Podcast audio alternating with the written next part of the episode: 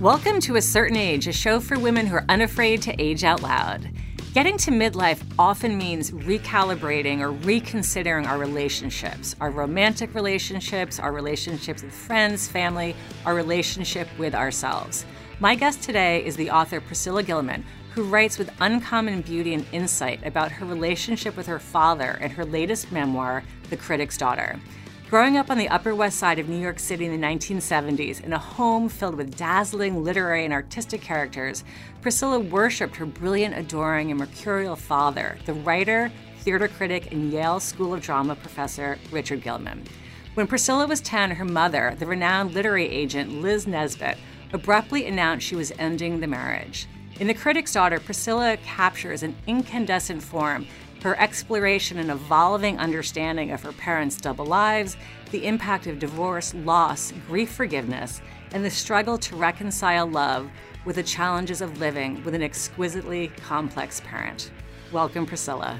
Thank you so much. What a beautiful introduction. Ah, uh, well, some of it came from your the flap of your book, um, but I you did your own spin on it though. You really did. I, I was did. listening. and I was like, wow, I, I love this. I you did. have a career writing flap copy. Oh my gosh. Well, incandescent was my word because that's how I felt. Like this yeah. book. Um, was just lit up and glowed with so many wonderful components. I just, you know, the the, your writing is is stunning, and uh, you Thank surface you. Uh, your father's own writing throughout the book, and yeah. the writing of others, and it really was such a pleasure to read. It also made me nostalgic for a slice of New York that you know because New York is almost a secondary character in the book. You know. Um, oh, Katie, it is. It know. is. Uh, doing that research was so much fun. And wow. It, you know the stores the restaurants the, the, fashion everything. Everything. So and it's you know new york like everything evolves changes and sort of morphs. But i would love to just sort of open by asking you you know to share with our listeners why did you decide to write about your relationship with your father and and and really grapple with his legacy to you? Yeah. So my first book the anti-romantic child which is about parenting my older son who is autistic. My father was a kind of, I, I, guess I would say, an incandescent character in that book, in the sense that I did about four to five pages on the kind of magical, incredibly loving, playful, creative father that he was, and how it gave me all these ideals about what it was going to be like to have my own children as a result of being parented by him. And readers really responded to my portrait of him and they wanted to know more. And so I think writing that book sort of teed me up to do this book where I delved more deeply into my relationship with my father.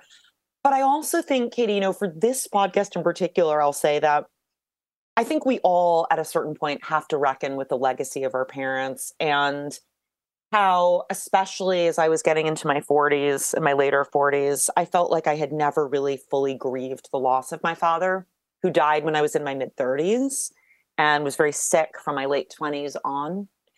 And I felt like if I was really going to grow and evolve and age um, with the greatest amount of wisdom and grace, I needed to look back at that most central relationship with my very complicated father and grieve my father and come to terms with his meaning for me. Um, Priscilla, you you say at some point in the book, quote, you know, my father insisted that the highest form of love demands rigorous honesty. And you're you're talking there, and he's talking there about his professional work. You know, he's a critic of theater, books, culture. You know, but you wrote this book as a daughter, and I'm I'm curious about how you straddle the gap between taking this honest, unflinching look at somebody so central in your life and yet preserving the tenderness that you so clearly feel for him on every page of this book.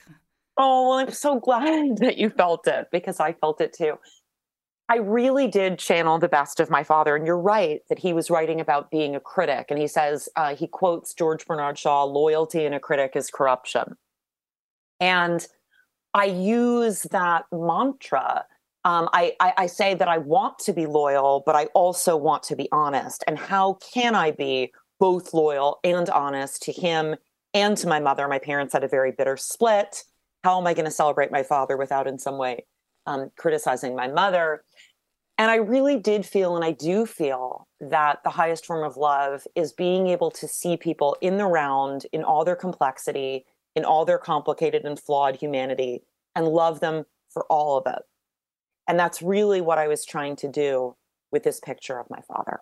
And, and, and, define for me, you know, honesty too, because you know we you're bringing from it your ex, you know your experience, your perspective. There are other uh, people who share the story with you, like your mother, as you, you referenced. Um, you have um, siblings that mm-hmm. that appear in the book. You know how um, you know when we, we, we, you're bringing your own honest opinion. I mean, tell me a little bit more about this notion of honesty and how you grappled with it in this story. Yeah, you know, it's it's honest in the sense that it's how I perceived and experienced things on the one hand, absolutely. And I was really careful when I was talking about how the children, I have a brother from my father's first marriage and my sister who went to school with your sister, um, who is 14 months younger than I am. Your amazing, wonderful sister, Jenny. Um, and I, I was very careful not to attribute uh, opinions or perspectives to the kids as a unit, right? Without checking with them. I did a lot of checking in, talking to my brother and my sister in email on the phone. You know, was it like this? Did we really think that they would never split up? Did you feel the same way that I did? So I, whenever I said anything that was about the children as a group, that had been checked and vetted with them. I do think that the facts as I present them are honest. And I was very careful about that. Uh, I didn't say anything that anyone said or did that didn't actually happen. Uh, you know, and and I think that might sound strange. You're writing memoir, of course, it should be true, but a lot of times that isn't true. Um, people embroider, they they change things around. It was very, very important to me. I mean, I double and triple check dates when the movie was playing on the Upper West Side that I talk about, making sure that I got it right. I did a ton of research for this book. So it wasn't just, I'm going to sit down and write my impressions and my gauzy memories. It was very rigorously interrogated the facts, the perspectives of different people, checking in with everyone. That's why I think why it took such a long time to write. And how long how long did it take you to write? Uh, it took about seven years. That so now I work full time doing all sorts of other things, and I was a mom, you know, uh, raising two children. Uh, my older son autistic, and my younger son had special needs as well. So I was doing a lot of other things. This isn't full time work. I would go months without working on it, but it was from the conception to the submitting the final draft to my publisher was seven years. And you know, your your your book actually uses a lot of um, you know material from your father's own writing. I, I I'm not sure if it's every chapter, but you know, virtually every chapter has, yep. or, you know, or throughout chapters, yeah. you are using source material that comes directly from your father, and yep. you know, using it to. Um, as kind of a filter or as a jumping off point for part of your conversation. Your book is threaded with so many literary and cultural touchstones that that you use to sort of assess and and and um, you know decode your relationship with your dad and it really ranges it's mr darcy it's the scarecrow and the wizard of oz johnny yeah. the father in a tree grows in brooklyn which i love because i love that book and I'm, I'm i would oh. love for you to share with our listeners why you chose to use these sort of literary and cultural figures to help you better understand and and maybe you know ultimately accept your father as flawed and human but also truly cement your affection for him Yes. Oh, thank you for asking about the characters. That was one of the most fun parts of the book. Um, I originally had a list, Katie, of about 70 or 80 characters. And um, I ended, a lot of them ended up on the cutting room floor. I didn't end up actually writing them out in full. And they ended up sort of, so in the beginning of the book, I have a, a little ch- list of the characters. And it says, I think it ended up being 40 characters in search of my father. And that's a play on Pirandello's play, Six Characters in Search of an Author, uh, which was a play that my father taught the day that I came to visit Yale. Um, my father was a very high, low, and middle type of person. You might think, oh, he's this like august, eminent, illustrious theater critic who writes about Brecht and Beckett and Pirandello, but he also watched The Jeffersons every day, watched Murder She Wrote with me, loved sentimental musicals. I mean, I wouldn't even call them sentimental, moving, poignant musicals, right? And so I think that, and you know, as I, I used to be, I was an English professor at Yale and at Vassar. And uh, I did a lot of theater growing up, and I'm somebody who feels that we encounter versions of people in our real lives in art and in television and in in, on, in theater on the stage, uh, and we can understand the people in our real lives a bit better by thinking about them in relationship to these characters, and we also come to the characters with our sense of people from our real lives. So I think it works both ways. Um, but it definitely helped me to understand and represent my father better. For example, Johnny in A Tree Grows in Brooklyn. That was one of the hardest parts to write, Katie, because it's so, I mean, it's a killer, right? I mean, it's just so poignant. Johnny, you know, the charismatic, adoring father of, of Francie, uh, and but he's an alcoholic and he dies of TB and alcoholism at a young age, and so that sense of someone who's magical and um, gifted and creative and loving, but doomed in some way. And my father died of lung cancer. He was addicted to cigarettes. He was self medicating with cigarettes for depression. So Johnny allowed me to capture that sense of my father's playfulness and creativity and love for his daughter, but also my feeling from when I was a very little girl, Katie, that my father would die of addiction. And I just always had that feeling. Even though no one in the family had had cancer, there were incredible genes on both sides in my family. I just always felt the compulsiveness of my father smoking, and I feared that something terrible would happen to him the way Francie does with Johnny. Priscilla, I want to, that's such a, a heavy load to bear, and that's sort of a theme in the book. When we come back from this break, I want to explore the, the fear that you had about your father's health and well being. We've all seen red light facial masks all over Instagram and beauty spas and dermatologists' offices. But did you know red light technology can also rejuvenate your pelvic floor, not just your face? As we age and lose estrogen, our skin, vagina, and intimate tissues get dry. The result? Painful sex, more UTIs, and increased bladder leakage. I've experienced all three. And let me tell you, they are zero fun. And it doesn't have to be this way. Meet Joylux, a sexual health and wellness company founded by women for women. Joylux offers a red light home use device called VFit to rejuvenate your pelvic floor.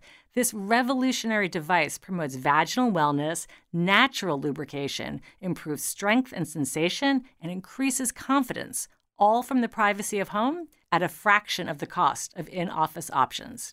Get your confidence back. Reconnect with your partner Take charge of your intimate health. Who doesn't want easy to use at home care? Sign me up and spread the word. JoyLux has an exclusive code for certain age listeners. Take $50 off the VFit with code KATIE50. That's K A T I E 50 for $50 off. Head to joylux.com for the love of your V. Priscilla, we're back. You shared um, that you had fear when you were younger about your father's health. Um, he, you know, was a, a, chain smoker. He struggled with depression. In the book, you reveal that there were bouts of self doubt. He he had some reduced economic circumstances after your parents' divorce. You know, when economics changed, and that you worried about him and you worried about his mental well-being and his overall health. It's a through line of the book. You just shared that it was a major theme in your life. I'm curious now that he's gone has this absence of the fear around his, his health and well-being reshaped your life in any way Oh, that's a fantastic question, Katie. uh, I love that. What a great question. Um, yeah, you know, and I feared um, for his mental stability. You know, he, what I, I write in the book that shortly after my mother announced that she wanted to split from my father, and he did not want it. Um, he was absolutely devastated. He was very in love with my mother um, and did not want to lose the family in his daily life. He told me that if it weren't for me and my sister, he might kill himself. So I feared about that as well. And I grew up from a very young age feeling that it was my responsibility and my duty, really, to buoy him, um, to cheer him up, to be, in a sense, his Prozac um, to keep him from smoking or drinking too much. Um, although that was sort of futile. All of us kids tried to stop him, and he would get very angry at us when we would try to get him to quit. You know, that's such a great question that you're asking because I think, and if you remember, I write in the later part of the book about how after he died, I had a series of, I wouldn't describe them necessarily as relationships, but entanglements, attachments to, and a few relationships with men who struggled with depression, substance abuse, anger, insecurity, all these things. So in a way, it's very sad. You would think, oh, my father is is is gone. It's devastating. I'm going to mourn him. But now I don't have that burden of that worry. But I actually knowingly took on that burden of worry with a series of men in my life. Because in a way, that's what I had been trained to think that love was, right? Was me being the person who, when I walked into a room, that person would feel better.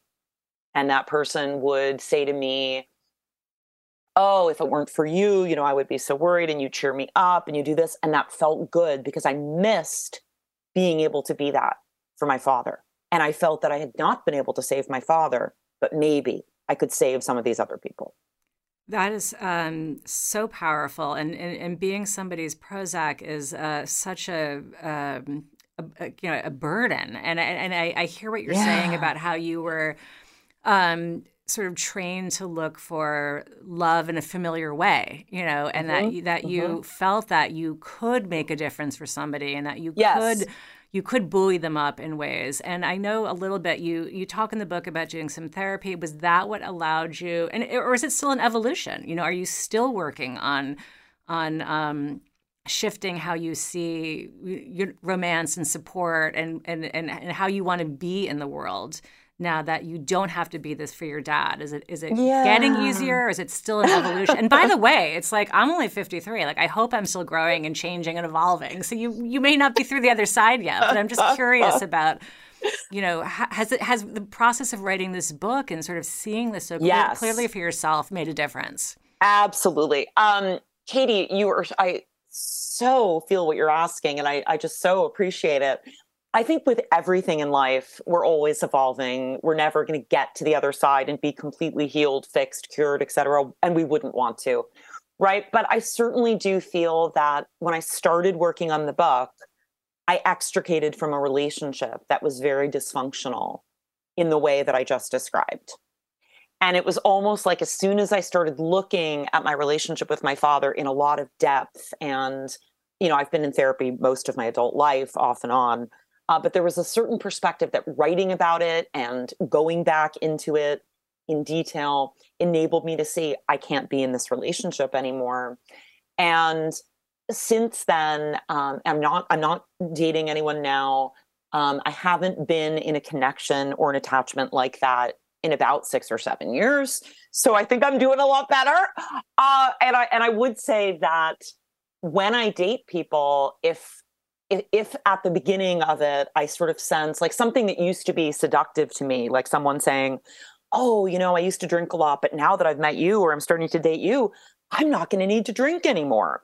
And that would make me feel a little worried but also sort of good. Now if someone said that i'd be like lovely dinner, have a nice life. you know I mean? That sounds like a very positive evolution.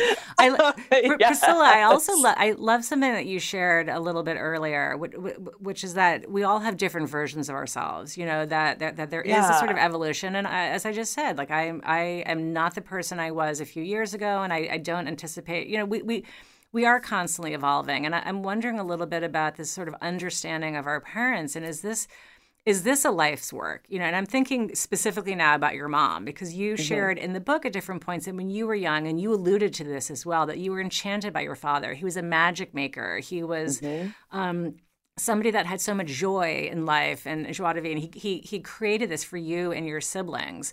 Mm-hmm. Um, but you also, at a young age, uh, perceived his power. You saw how he was in the world, and pe- there was sort of deference and and excitement around you know people would come up to you in the Broadway theater when they saw him.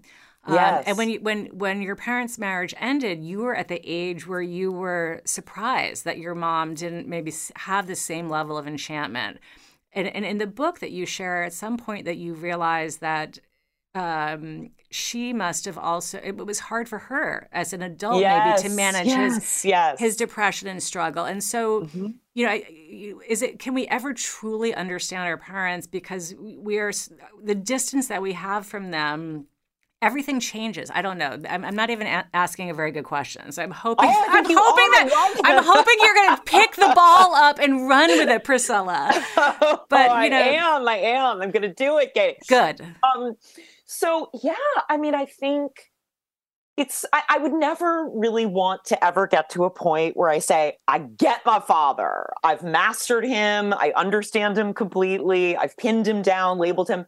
You remember how I talk in the book about how he was very resistant to the idea of categorizing people or works of art, labeling them, reducing them to one thing or another. And I certainly wanted, even as I was depicting him and representing him and attempting to capture him on the page for people who didn't know him, also constantly gesturing towards the aspects of him that exceed my ability to represent them right? This kind of his own memoir was called faith comma sex comma mystery. Wow what a title. Um, and it came out when i was in high school no less. Um, faith sex mystery right? And mystery was extremely important to him. So i wouldn't want to i say at one point ever resolve my father into one thing or another or solve the mystery of my father um, I want that sort of, you know, you remember my book is structured in terms of acts. I wanted to sort of nod to theatricality, and I have five acts with a prologue, and then I have an epilogue. And the epigraph to the epilogue is a line from my father something mysterious spills over. And that's from his memoir. And, uh, you know, I want to do that with my dad. And certainly in terms of my mom, you know, my relationship with my I, I, I part of what I do in the book is show sort of the evolution of my understanding of my mom and you know realizing how hard it was for her. And I think even as a little girl part of even before my parents split up uh, I sensed that my mother didn't love my father the way I did that she wasn't able to make him feel as happy as I was.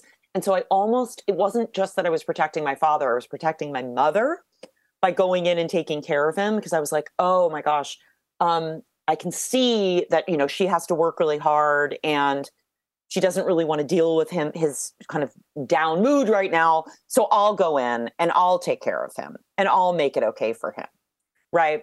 So um, yeah, and my and my mom, um, you know, over the course of the book, I find out all of the stuff about why she married my father and how she had been heartbroken before she married my father and I think eh, coming to understand my mother's choices and my mother's struggle and my mother's suffering in her marriage to my father, she was never in love with my father. And, you know, I, there was one review that was so odd, and it was talking about how it was so terrible that my mother had told me that she was never in love with my father. And I, perce- I, I was, that was helpful information for me. In other words, I didn't think, oh my God, this is so awful that my, I knew my mother wasn't in love with my father than I knew her. Um, but it was helpful for me to understand my mother is a human being. She's not just my mother, she's a human being in the world with her own history of heartbreak and loss. She had had her heart broken before she met my father. And it gave me a greater compassion for her and understanding of what happened with my father in their marriage. That makes so much sense to me, and I and I, I disagree with that uh, reviewer or whoever said that that you shouldn't yeah. have been told. I mean, I think that they're. I, I feel that kids are so smart and intuit so many things that yep. you know we're we're so wise at such a young age, and yes. especially about the dynamics that occur in our own home. And my own parents separated when I um, my daughter's 22 and she was 21 and I remember my mom saying, This is going to come as a big surprise, but um, we're separating. And I'm like, I'm surprised that you think I'm surprised. You know, like, like, that's the only surprise here. And I love my mother. And, you know, and I think that they, my parents, um, really center their children their, as, as the, the sort of the core of the family. And they were together to, um, you know, in their mind to, to, you know, be the nucleus for us. But, yes. know, and so maybe they thought that they were keeping this from us that that you know was sort of the reason they're together. And you know kids are very very knowing. Um, yes. and and we're we're we're on to things. And and that, that's why to me it was so interesting. Your book is very specifically about your personal father daughter relationship and and your very unique father but as mm-hmm. I said, when I was reading it, it made me think about my own parents, and and I think that's really the hallmark of such a powerful, well-told story that the reader can mm. see themselves in the pages, even if the book is ostensibly about something else entirely. And um, I, yeah. I, I, I, found myself nodding throughout and just having oh. insights based on just my own circumstances, even though my life is different than yours. And I'm wondering for a listener right now who has not yet read the book, and I'm, I'm going to really encourage you if you're uh, if you like amazing writing, if you want to, it's it's really like it's sort of like a, a romp through like the literary world of, of, of America. And it's so this, this book is so many things. It's a powerful memoir about family. It's a it's a great excavation of a of a snapshot of New York's history. But for a listener right now who is thinking, so much of what Priscilla said is making me think about my own family and, and my sort of evolution of the understanding of my relationship what might be a prompt or an idea you could offer to a listener now that might help them, you know, better reckon with their own legacy? I think it, I'm so everything you said is so gratifying, Katie, because that's exactly what I was hoping to do with the book. Is that I, I really do think my father's obviously a very idiosyncratic. Um, you know, the more I researched his life and read about him, wow! I mean, he's you know, he ends up married to a Japanese woman and living in Kyoto from being a first generation Brooklyn immigrant in Flatbush. I mean, it's fascinating. But it really is a universal story in the sense that all of us at some point in our lives have to reckon with the fact that our parents are not, um, you know, we have them on a pedestal. Uh, or we see them as all powerful and we see them only in their in terms of their relationship to us right they are our parents and that's how we relate to them learning to see your parent as a complicated human with his or her own history, his or her own family that they grew up in, right? His or her own losses, um, sufferings, struggles, triumphs, all of those things, I think really can bring peace. And whether you have a fraught relationship with a parent or you know an incredibly adoring one when you're little that relationship is con- continually going to evolve and i think it shaped me in so many ways in terms of my career choices my romantic choices, how I was as a parent to my own children. And I can't emphasize enough how helpful looking at that relationship was for me in terms of growing in all those areas. This is such a great segue into something that I wanted to ask you about. I mean, I know you you shared that you were an academic, that you taught at Yale and Vassar, you have a PhD, but you did at some point make a major pivot in your career and you know switch lanes. You're you're doing different work now and you're obviously a writer. You've written uh, two memoirs to date and there's probably more in you. Um, w- you know walk us through a little bit about um, your decision to leave academia. You know what role if any did your relationship with your father play in that or, or not? And what helped you say yes i'm ready to make this leap? Because leaping is scary leaping is scary and i've leaped a lot actually katie so i um i went into i wanted to be an actress and a singer when i was young and and or a writer those are the things i wanted to do and my parents um, my mom uh, literary agent for everybody from toni morrison to joan didion to michael crichton anne rice right all the and I grew up with these people and they were my parents' close friends. And my dad taught actors at Yale Drama School. And they were like, no, you're not doing those things. And I was very dutiful. And it was one of the few things that they agreed on.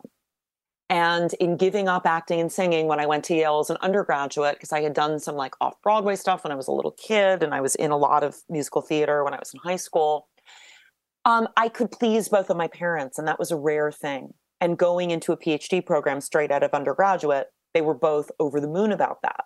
And it was one of the few things that I would hear them discussing in a reasonably polite, supportive tone of voice with each other.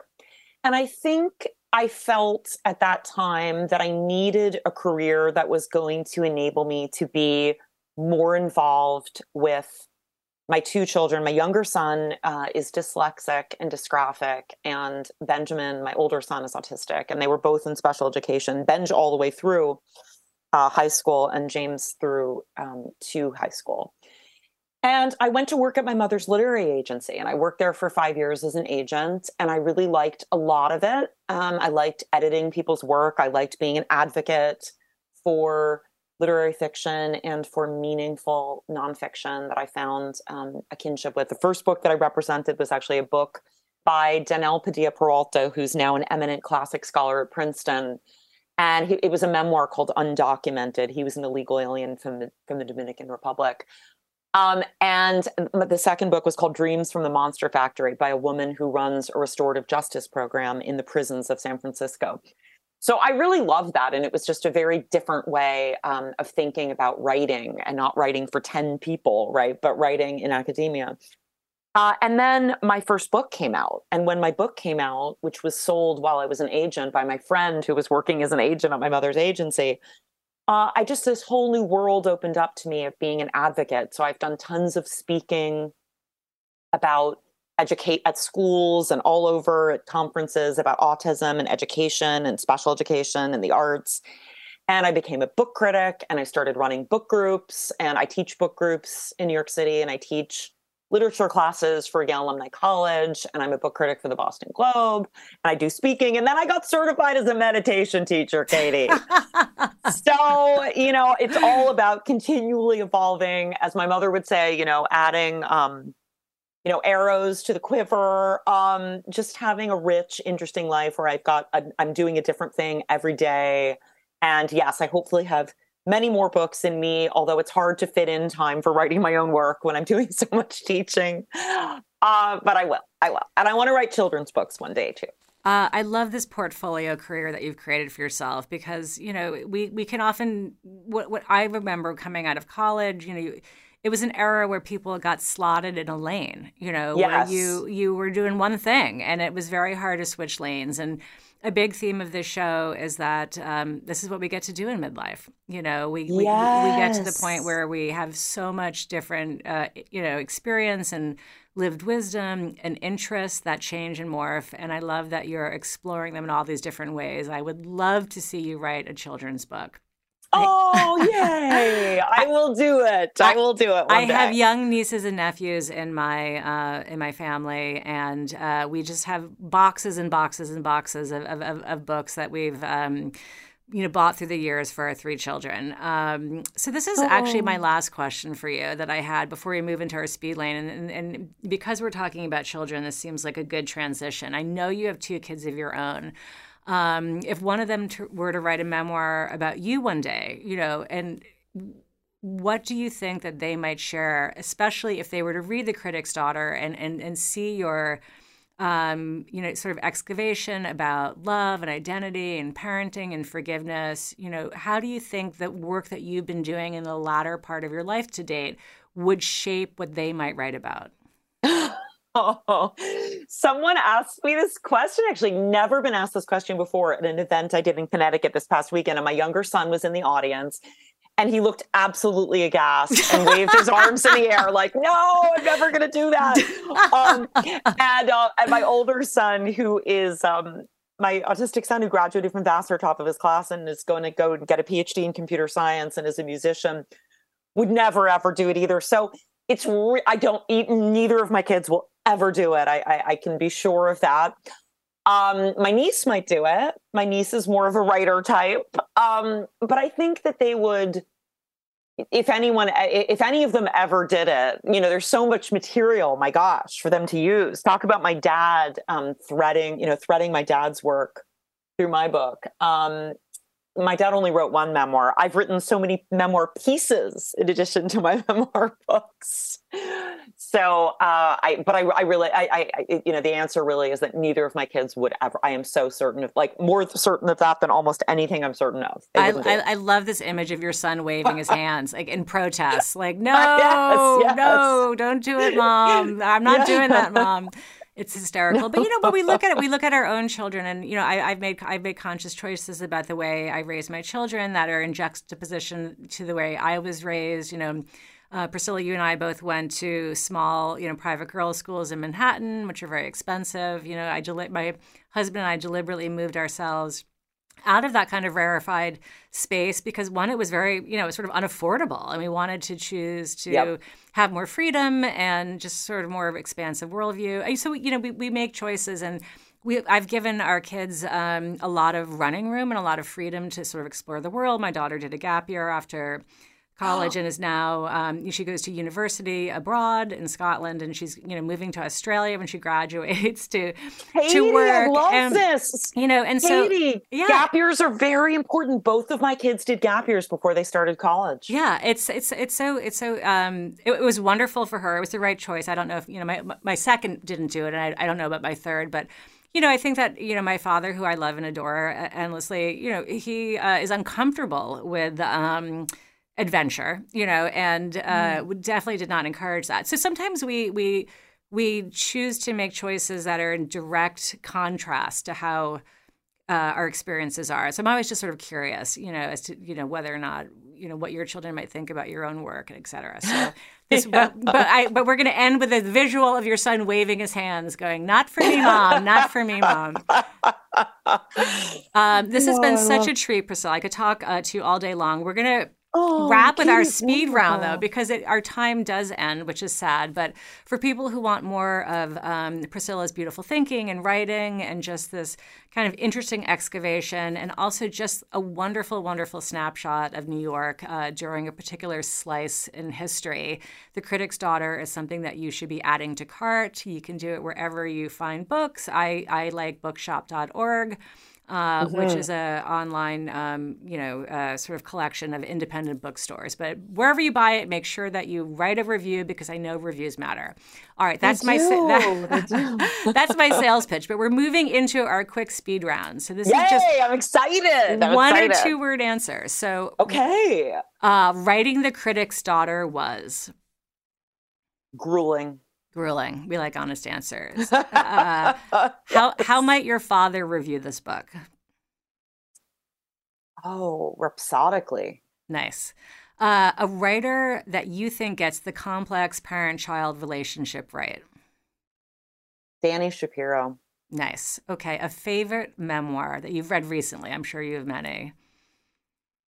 Favorite memoir that I've read recently. Wow, that's so hard. Uh Will Schwalbe, We Should Not Be Friends. Oh, you are the second person to recommend that to me recently. So that is going in the show notes and I am adding to cart. Oh, um, good. although my mother's a librarian, so I could also check it out of a, out of my local library. Uh, something that you let go of in midlife. Hmm. It's a hard one. Something that I let go of. Um, my my attachment to difficult men. let's just let's just say that. I love it. I love it. Okay, finally, your one word answer to complete the sentence. As I age, I feel wise. Nice. Thank you, Priscilla. This has been so incredibly fun. Before we say goodbye, though, how can our listeners find you, your writing, and your books? Uh, my website is my name, PriscillaGilman.com, one L in Gilman. Uh, I'm on Instagram, Priscilla Gilman, Twitter. I was the first Priscilla Gilman to get on all these places. So it's pretty easy. Uh, Facebook, it's Priscilla Gilman Author. And uh, yeah, I'm on Twitter, Instagram, and Facebook. Love it. All right. Thank you, Patricia. This wraps A Certain Age, a show for women who are aging without apology. Thank you to everyone who has taken the time to write an Apple Podcast review. I see and appreciate you. Reviews really do matter since they help other women find the show. Special thanks to Michael Mancini, who composed and produced our theme music. See you next time. And until then, age boldly, beauties.